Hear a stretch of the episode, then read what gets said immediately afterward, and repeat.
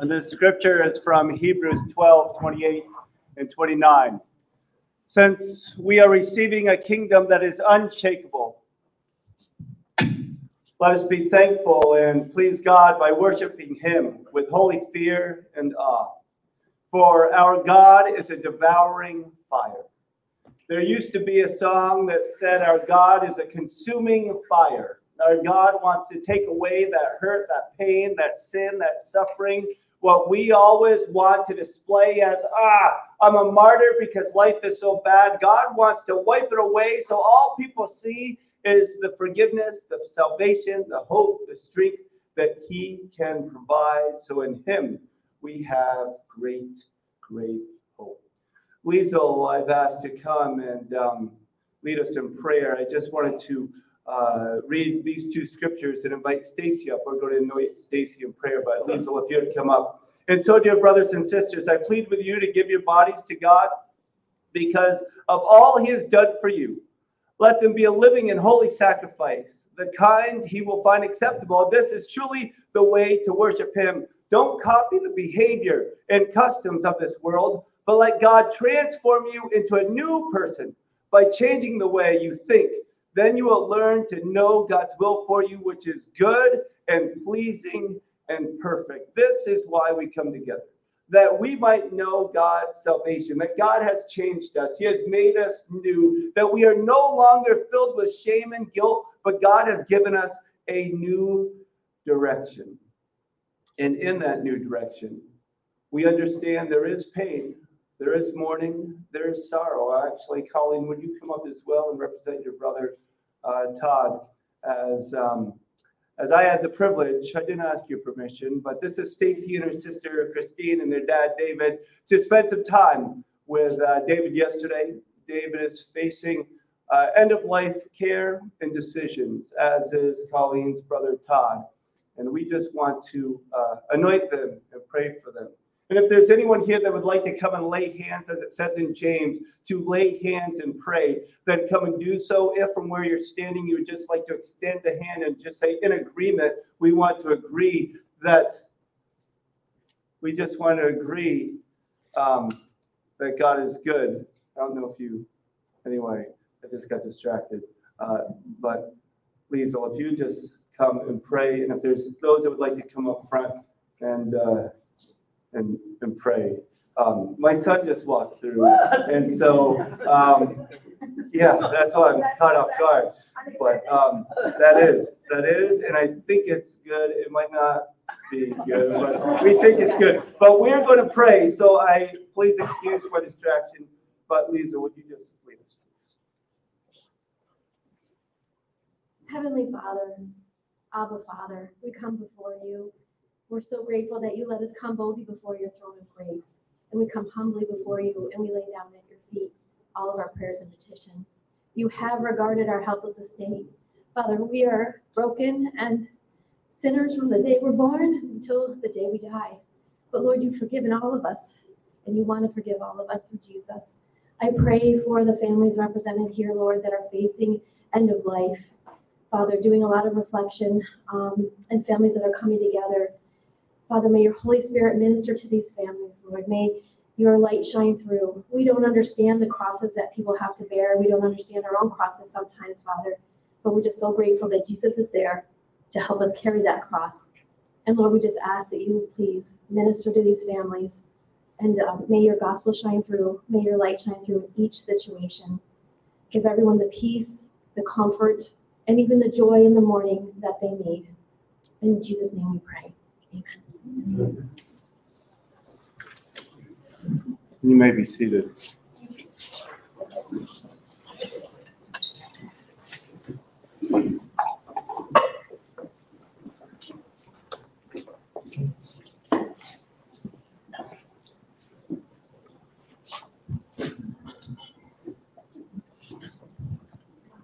Please bear with me for a moment. Um, February 13th, or actually the 12th, I got a phone call. Um, I know not everybody that's here knows the story of, of my brother's murder um, almost five years ago now, four, four and three quarters years ago.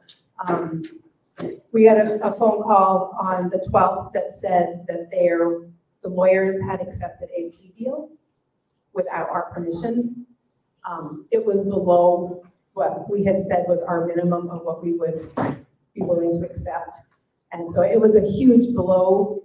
I, I think I had a hard time with it mostly because his family wasn't allowed to be part of that decision. So I spent the weekend moping. I, I woke up with a migraine on Saturday, spent the entire day in bed, um, just was sick to my stomach. I think I really just needed that day to just process everything that was going on. Um, Sunday, I was leading worship, so I got my butt out of bed and I got here, but I was having stabbing pains in my side. I Actually thought I might have appendicitis and I'm, I know I overdiagnose myself all the time. My brain gets in the way, but, um, Jeff and the team prayed over me and I could gradually start feeling that anxiety and pressure leaving. Um, on Monday, we, we had the hearing, um, and the judges will decide what is going to happen to the people that are involved. Um, we were able to speak, which was, was very a good, I mean, even if I hadn't been able to speak, I needed, there was some stuff I needed to just write down, get out of my heart. Um, and it was very therapeutic. And I began to just start realizing, okay, these, these songs that we sing on Sunday about de- declaring how much I lean on God, why am I not leaning more on God? Like, I think we get in our own ways. So I ended up being able to get to a place where I could just trust that whatever God has planned for this moment, I can't get in the way. The judge can't get away, the attorneys, nobody else is going to mess with the plan that God has. And um, so I can just rely on that. But I did woke up at like two o'clock in the morning and I am a type A personality that overthinks everything. And I started writing a book. I will probably never, ever, ever actually print this book, but it was called Legacy of Love, a true story of a sister's walk through the life and murder of David Auclair and the legacy of love left behind. I'd like to share a little bit of it with you guys. What is your legacy? During our walk on earth, what is left of us if our stories are never shared? We are creatures that long for growth and hope that when we leave this world, our lives will have made someone's walk better than our own. My prayer is that this story will help others to determine the legacy that they want to leave and to begin breaking any cycle of hate, bondage, violence they feel trapped in. We often can't or don't make these changes for ourselves. It's when we realize that if we don't make a change, we will pass the same legacy on to others. What legacy do you want to leave when you're gone? I then highlighted 39 different chapters, which we will not get into right now. The pain David must have gone through, the physical pain, yes, but also the fear and hurt from such a a betrayal. I do believe that knowing what we know now, that David would have willingly gone through this again if he knew it would keep his kids and grandkids from following the legacy their mother, grandmother had prepared for them. A legacy of crime, manipulation, fear, dependency, conditional, perverted love. Instead, David was able to give them a legacy of, unwavering love. His presence in their daily lives, sacrifice, hard work, putting others' needs above your own, generosity, and kindness. David wasn't perfect, but I believe he did the best that he knew how to do. Don't we all wish for that? We will never go get it all right this side of heaven. But don't we all want to grow closer to that goal? If generate, generation, generationally, we always grew closer, not farther away from the examples of Jesus, our world would be a better place. What kind of legacy would you leave if you were gone today? If you could change it, what would you want it to be? You are the light of the world. A town built on a hill cannot be hidden. Neither do people light a lamp and put it under a bowl. Instead, they put it in a stand and it gives light to everyone in the house. In the same way, let your light shine befi- before others.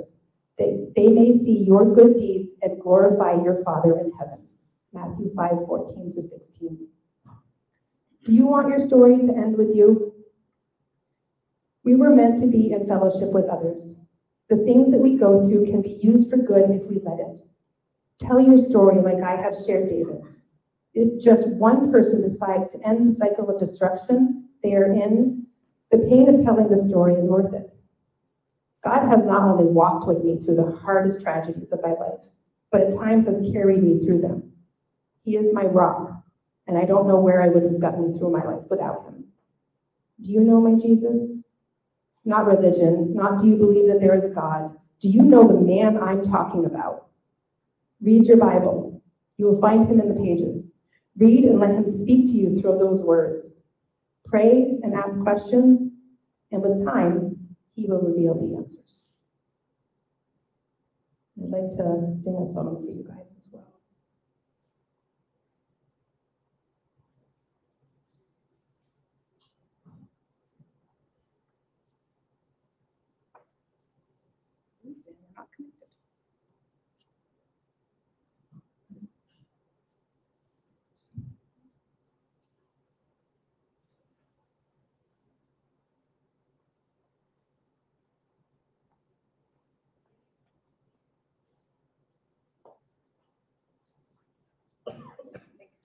Went into an orange light.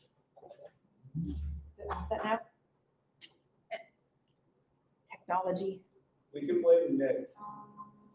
It wasn't Nick. We can blame him.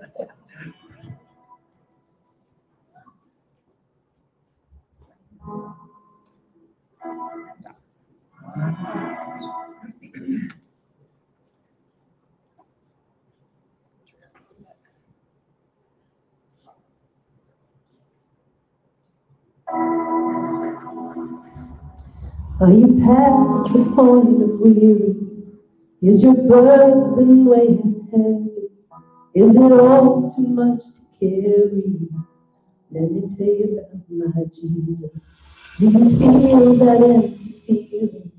Cause shame done all it's stealing. And you're desperate for some healing. Let me tell you about my Jesus. He makes a way where there ain't no way. Rises up from an empty grave.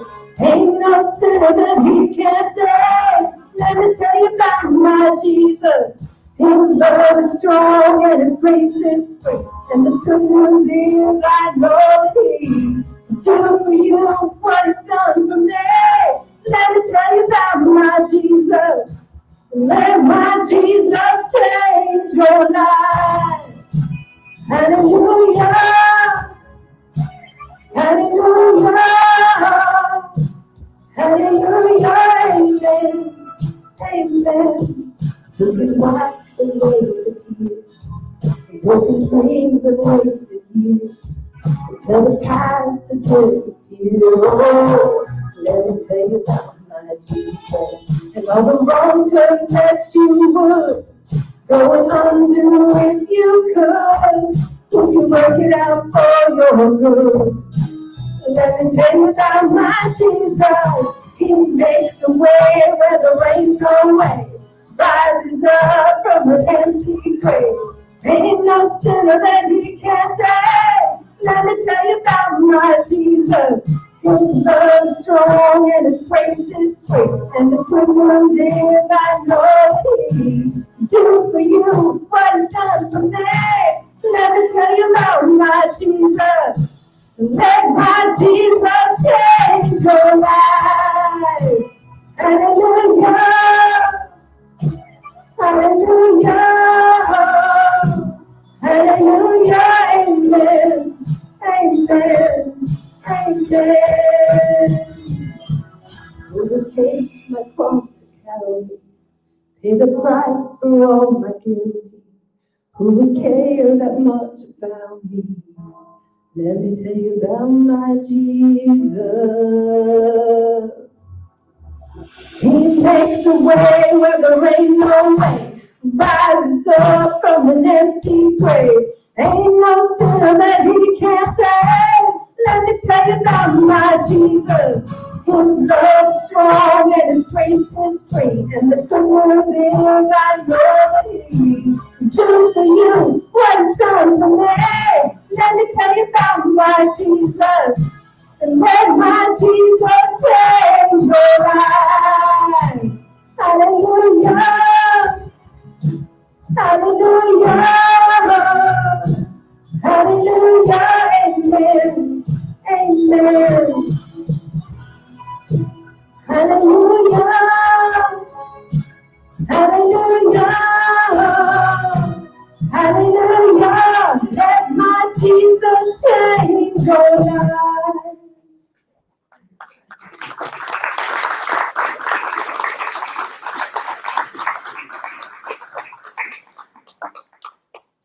Thank you. And, um, yeah, I got out of order. But, um, isn't it great that we all have stories, but stories that we can tell? And sometimes we might be embarrassed or ashamed or uh, really not know um, if we should share. But just sharing about God's grace and His help and His strength, um, it goes beyond pain, which is remarkable. Uh, we are going to dismiss the children for Children's Church. We are looking for volunteers. If you would like a, a little uh, description of what we're looking for, hoping for during the sermon part of uh, Sunday mornings, we're trying to do Children's Church. So, not a big children's program yet, but Children's Church. But Joy would be uh, interested in having volunteers help her with that. So, um, we'd love to have you become a part of that. And with that comes tithes and offerings and giving online and being a part of what God's doing so we can be his hands and feet. Uh, just sharing with others that God cares about us by the fact that we can display giving them money. Yes, we pray, hopefully. Yes, we get involved and we show up at the hospital, uh, possibly. But even more, we want them to know that we will display God's love in practical ways because that's what Jesus did for us. So let us be the church that reaches out and obeys who he is. As we look at the book of Acts, uh, the first verse of chapter uh, 21 says this When we had torn ourselves away from them and set sail, we ran a straight course. Two things from the Amplified Version. I love the fact we tore ourselves away. That means, that implies, that makes you think of there was agony in the fact that they were with friends for three years that they loved, that they enjoyed, that they had built a friendship with, that after three years, it was time for them to move on. God had something different for Paul to do. So, in that time of saying farewell, saying their goodbyes, there was a tearing away. Relationships matter, friendships matter more. Relationships matter, friendships matter more. I think that all relationships come with a certain respect uh, human quality that you have a respect for one another, which is good. But over time, something starts to happen. You share something, you realize your friend did not gossip about it. You share something, you realize your friend did not uh, judge you on it. You share something, and over time, trust begins to build. So that relationship becomes a friendship because it goes from just, hey, I respect you as a human being, I respect you as the image of God, I respect you as God having a plan for you. So I respect you, but even more, there's trust in the friendship that I have for you. There's trust in the relationship that we have as a local church, that we get to confide in one another, that we get to ask for each other's helps. And this is why we need each other, because isolation brings depression.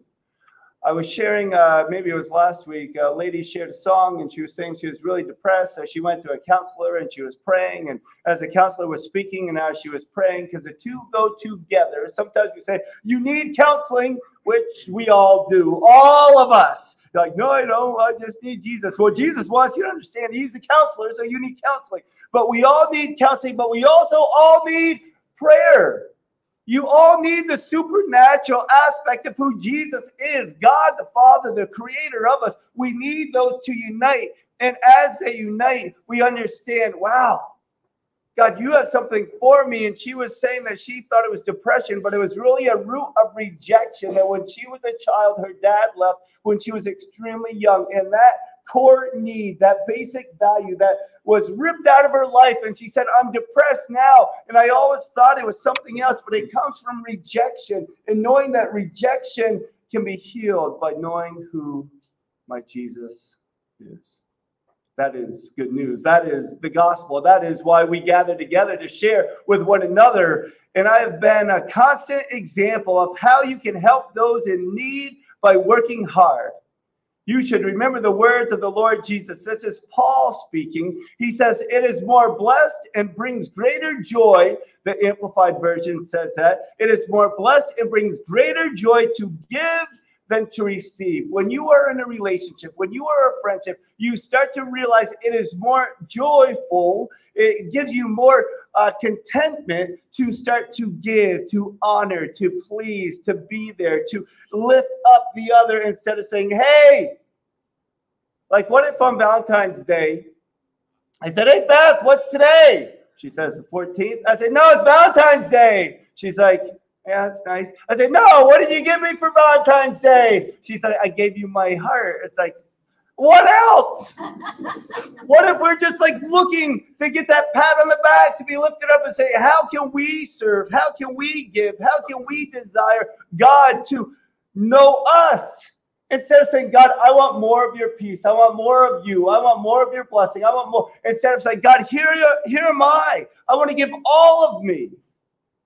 But too often, I've found in my own life, and I imagine for other Christians, we want more of Jesus, but we want to give him less of us. Well, Jesus, you can have this, but you can't have that. But give me all of you, and you can have this. We start to barter or trade with Jesus. And Jesus is saying, I own, and it's kind of a dated expression. I guess some of us are familiar with farms and farming and how much cows are. Like like God owns cattle on a thousand hills. And we're like, oh, well, that's good. But how much does a cow cost? Like, what's it worth? And I don't know. You'd have to look it up. But it's amazing what God has available for us. But we settle to, I'll just take a glass of milk. God's like, well, I can give you like a whole field of cows. That makes sense. But we settle.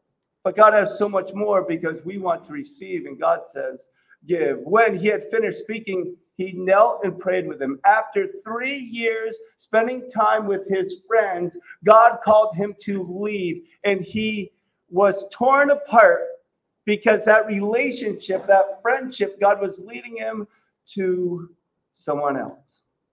So he knelt and prayed. That's why it's always appropriate to have someone pray with you and to pray for you. It's always appropriate to ask someone to pray for you, for you to pray with. It's always, always, always. Well, I've asked for a lot of prayer lately. This is what kind of cracks me up in a weird uh, sense of humor, my dark humor. I'm like, when people like, ah, like I've asked for a lot of prayer requests, so I better not ask for one more. It's like, what are you? Like, foolish? Like, you have to be foolish if you don't ask for more prayer because that's our freedom is knowing the mind of Jesus. We need to leave in God's hands and we need to leave others in God's hands. As Paul left, he was leaving them in God's hands and he was leaving his decision to leave his friends after three years in God's hands. Leaving in God's hands. Do we leave what we're going through in God's hands? Or do we take it with us? Acts 20 21 said that Paul with this other group of friends. He encouraged and then said goodbye. He encouraged and then said goodbye. If you knew you were going to die tomorrow, how would you live differently today? This is what we spoke of uh, last week. I alluded to. This is what we talked about on Wednesday during Life Group. This is something that if you knew you were going to die tomorrow, how would you live differently today? And nobody ran out, so I can use this as a joke. I would leave the school and go sin all I could. Nobody said that. I didn't see any. Maybe some of you thought it, but nobody got stood up and said, "Hey, if I'm done tomorrow, I'm going to live it up today. I'm going to no, because as Christians, as believers, you understand there's something deep within you that if you knew you were going to die tomorrow, you would live today trying to convey the message that Jesus is for you, that God's forgiveness and salvation. I want to see you in heaven. I want to be reunited with family. I want to know that God is proud as we serve others. If you knew you were going to die tomorrow, how would you live differently today? It would not be selfish. It would not be what I can receive. It's not how I can obtain, what I can get, building my resume it's how can I give Jesus to others? Well, then, should we keep on sinning so that God can show us more and more of his wonderful grace from Romans? Of course not. Since we have died to sin, how can we continue to live in it? Or have you forgotten that when we were joined with Christ Jesus in baptism, we joined him in his death, for we died and were buried with Christ by baptism, and just as Christ was raised from the dead by his glorious power of the Father, now we also may live new lives. New lives. You don't continue to sin so grace could abound. You don't continue to say, Hey, I just need more of Jesus, so I'm going to make bad decisions because I just need more Jesus. We say, Hey, I need Jesus.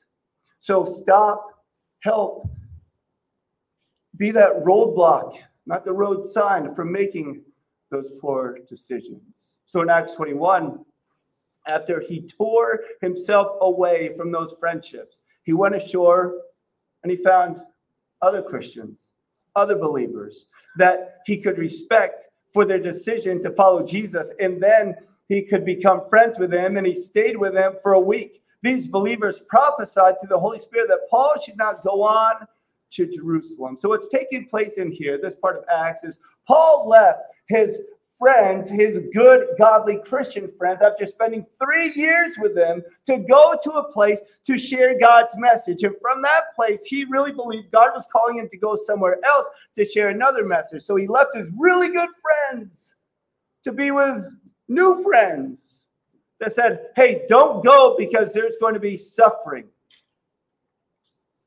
Don't go because you're going to encounter people attacking you for being a Christian. There's going to be people making fun of you, saying lies about you because you choose Jesus. Don't go. I've told you all this so that you may have peace in me. Jesus speaking. This is from the book of John. Here on earth, you will have many trials and sorrows. But take heart because I, Jesus speaking, have overcome the world. When people say, Stop, you're going to bring attention to yourself, that people are going to look down on you because you sang a song about Jesus, because you carried a Bible to work, because you wore a scripture across your chest, because you chose to love instead of hate, because you wanted to reach out and help the poor, because you thought God's word was correct, that it's better to give than to receive. You're going to draw criticism, and we say, John shared how Jesus said, here on earth you will have many trials and sorrow, but take heart, because I have overcome the world. This is what it says in Spanish. I hope it's close to the New Living Translation or the New International Version. If it's Old English, you're going to have to retranslate that. But this is so important. I thought that in all languages, we understand that God's speaking the same thing to us. That no matter your background, no matter the country you're from, no matter what you've done in the past, the same language is clear through Scripture that Jesus says, Take heart, I have overcome the world. So we went ashore, found believers, stayed with them for a week and believers prophesied through the Holy Spirit that Paul should not. When we returned to the ship at the end of the week, the entire congregation, including women and children, left the city and came down to the shore with us. There we knelt and prayed. Because as they encouraged and then said goodbye, as they encouraged and then said their farewell, as they encouraged and then were about to leave and go on to where God was calling them, they knew that they had to kneel and pray to leave things in God's hands, to leave their friends in God's hands, and to leave the decision that if I am going to suffer, I need to be in God's hands so I don't suffer in vain. So I'm not suffering because I'm stupid and ignorant, but I suffer because I'm walking in obedience with Jesus. They said their farewells, then they went aboard and they returned home. The next day, we went on uh, to Caesarea and stayed at the home of Philip, the evangelist, one of the seven men who had been chosen to distribute food. Now, I don't want to talk too fast, but I got to talk fast because this is one of my favorite stories and it doesn't really go with this scripture, but I just want to talk about Philip. Philip and who knows the other guy? I mean, there are seven, but there's another famous guy. Philip and Stephen. Philip and Stephen. Philip and and five other people were chosen to distribute food for the widows because there was a big fight that took place. And they said you're supposed to do it. No we want to do it. No you should do it. Or "Ah, i don't care who does it. And so philip and stephen were chosen to do this work so the apostles the disciples could do the other work of jesus. So there was a particular place. Philip and stephen. What do we know about stephen his end of life? Philip was chosen as stephen was and we hear about these two guys again in scripture, not the other five. I don't know why, we just don't. But Stephen, we know, stood up for Jesus and he was martyred for his faith in front of Saul, who is Paul telling this story that his friend Luke is talking to Theophilus about that we might know who Jesus is. So let me let me back up. Maybe you don't you don't get it. So um, Stephen and Philip were giving out food, and Stephen was was martyred in front of Paul. He was stoned to death. And I always make the joke. My mom says I probably shouldn't, but it's not like stoned to death, like stone stoned or however you do it. I don't even know. Like I just have a clicker. But it's not stoned to death. It was he was thrown into a pit, and they took rocks and boulders as big as they could carry, and they threw them down. And he was in this pit, so he can maybe move a little bit. But so many rocks and stones were being thrown at him that maybe he could avoid, maybe he could avoid, maybe he could avoid. But with so many, he would get hit. Once he got hit, he would get weak. Then he would get hit again. Then he would get hit again. And what happened was, he said, Jesus, forgive them. They don't know what they're doing. Same as what Jesus said on the cross. In front of Saul, who's now Paul, that's telling the story. Can you imagine what Paul thought when he sees Philip, who he knew had traveled with Stephen? He knew him and Stephen, those were the guys that God had chosen, that God had lifted up. Can you imagine the shame and guilt and remorse and agony of Saul watching Stephen die in front of him. And now he sees one of Stephen's brothers. So, Philip the evangelist, one of the seven whom had been chosen to distribute food, he had four daughters, and they had the gift of prophecy. And their prophecy was a saying that, uh, Paul, don't go. Now, very difficult that if you watched Paul approve of your friend's death and murder, martyrdom, that you would say, don't go because death and martyrdom might be for you. Several days later, a man named Agabus, who also had the gift of prophecy, arrived from Judea. Three times people prophesied that Paul should not go forward. Three specific times they said to Paul, Don't go because suffering is going to be ahead of you.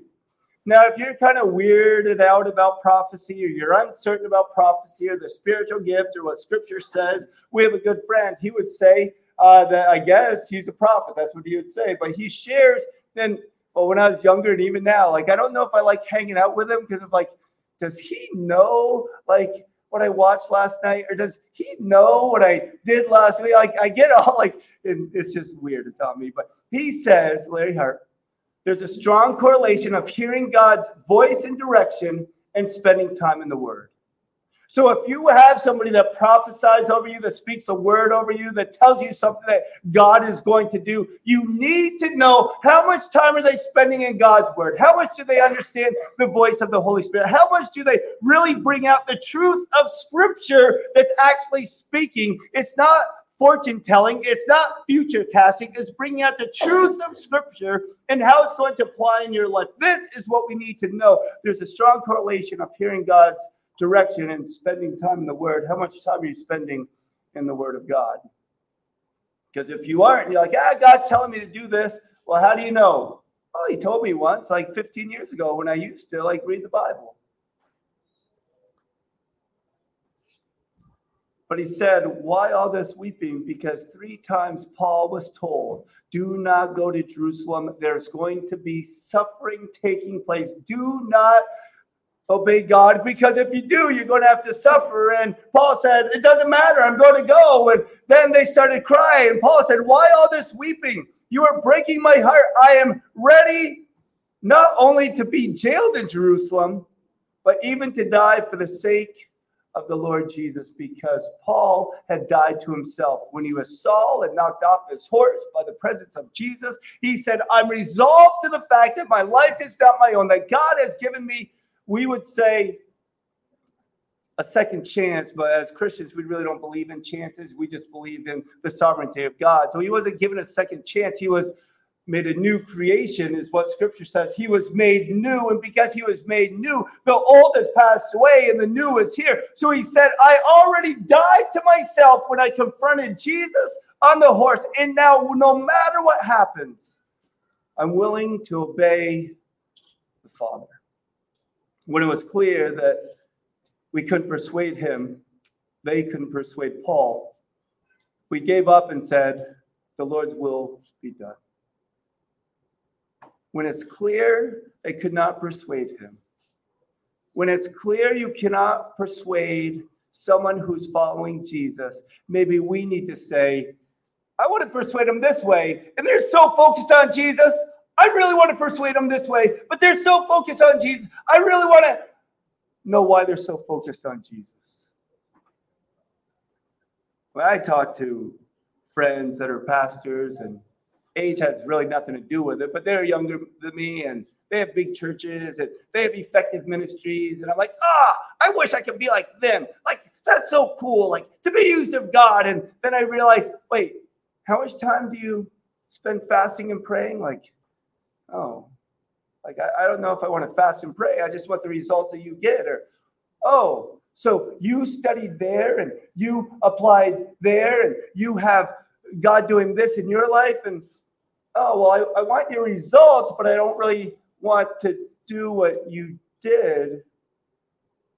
At times, Jesus is calling us just to live and love Him in all facets of our life because we know we are dead to sin and made new in Him, but we don't want to be dead to sin. We want to be dead to some sins because some sins, oh, if Beth found out, that'd be really bad. But you know, if it's just buying a shirt for my birthday two months ahead, eh, it's whether sin or not, it's unwise, so I'll say that. But it's just like we want to get away with certain things. And God's like, no, I want all of you. All of you. After this, we packed our things and left for Jerusalem. After all the weeping, all the prophesying, all the sharing of people telling Paul not to follow Jesus because suffering was going to happen. They left it in God's hands and and Paul packed and said, So, where's suffering going to happen? Jerusalem. Where? Jerusalem. Where? Jerusalem. Well, I guess that's where I'm going. I'm already resolved that my life is not my own, so I just got to obey God. I, I just got to obey Jesus. I just got to know Him that loves me, the one that sacrificed Himself for me, the one that forgave me, the one that gave me an opportunity to speak words of life and truth to Philip, who I just witnessed. I was part of his friend's murder. I now God is giving me this opportunity to share with others from First Samuel, but Samuel replied, What is more pleasing to the Lord, your burnt offerings and sacrifices, or your obedience to his voice? Listen, obedience is better than sacrifice. Obedience is better than sacrifice. Well, Jeff, aren't you guys doing a building fund? Well, kind of. We call it a vision fund because we don't want to get stuck in a building. We're calling it a vision fund. Well, what if I give you like $5,000? Well, we'll take it but God wants your obedience. Well, uh, I can afford five thousand. Like, what if I give you thirty-five thousand dollars? Well, we'll take that too. But what's God asking you to do? Well, God wants me to love my wife as He loves the church. We'll do that first. Well, that's kind of hard because I'm kind of selfish or I kind of ego, or that means I need to make changes in my own life. So instead of the 35,000, what if I give you 55, my final offer, $55,000? Well, we'd probably take it, but you know, honestly, I hope I'd have the courage if I was told that whole story. I really pray and hope I'd say, no, we don't, we don't want your money. Because it comes from a heart and a place that's trying to replace God's calling in your life. And it's more important as me as a pastor and us as Christians to say it's more important that we follow Jesus, that we obey him, than take something for ourselves. It's more important that you sacrifice your own will to obey God than it is for us to write a check or, well, I volunteer or I show up or obedience is better than sacrifice. This is why Paul had to tear himself away from friendships to obey God's calling, his purpose in his life, to share encouragement and salvation for others, even when he knew it meant there would be suffering. It's more important for us, church, that we obey the calling of God, to know him and to make him known. And have sacrifices. Oh, you're such a good Christian. You're going through all that. It's like, I, I did, Paul's like, such a good Christian. Like, do you know what I was saved from? Do you know what God rescued me from? Do you know the direction I was going? Maybe you haven't committed the same sins as Saul, but Jesus wants to live that Paul's life calling to know that we are a new creation, forgiven, loved, and filled with hope. That when we visit people, that we understand that they are more important than a church steeple. That when we visit people, we understand that God created them to know his love, that they might know his salvation, that we could rejoice and celebrate with them in heaven. That's why. That is why we get to live this life on earth with other people, that we can celebrate in heaven with them. So, Jesus, we pray, let your will be done right here on earth as it is in heaven. Oh God, we thank you. We declare a need for your help. But Jesus, may we always choose to boldly obey instead of throwing up foolish sacrifices that make us think we can earn our way or work our way into your kingdom. Father, we say we love you. We thank you that you love us. And it's in your name, Jesus, we pray. Amen. Well, amen. And you are dismissed from this place, but as the expression goes, not from his presence. So I encourage you to meet, greet, get something to eat. And that's all the rhyming I know. So uh, enjoy your Sunday and uh, be blessed.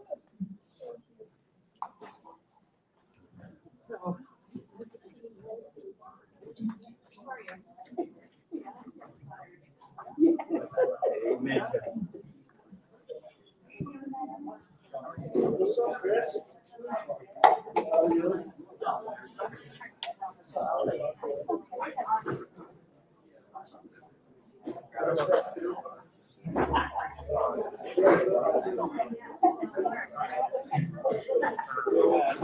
Wednesday.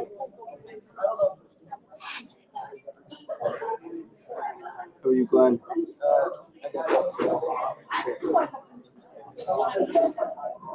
I turned mine off. Thank you. Okay, Mike, I'll see you. Yeah. I will say hi to oh, Here we go.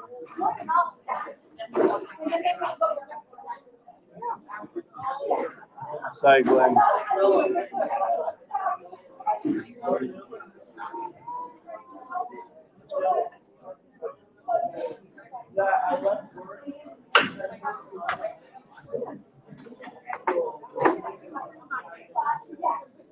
What's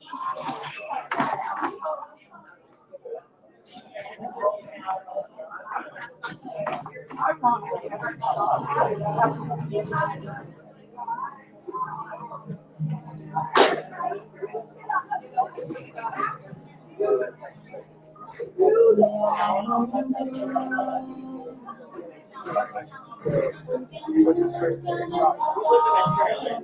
I'll be Jesus, we just lift up Ryan to you. We ask that you would intervene and that your presence would be so real to him, that you would protect his soul, that you would to you, that you would bring other Christians to his life to encourage him. May he just know your freedom and your healing. Even us to give up whatever he's holding on to to receive all the peace that comes from you. God, for we can just surround them with your presence in a special way. They might be encouraged to, find rest even in this situation. God, we give you Ryan. We to remind- remind us to pray. Thank you, Jesus.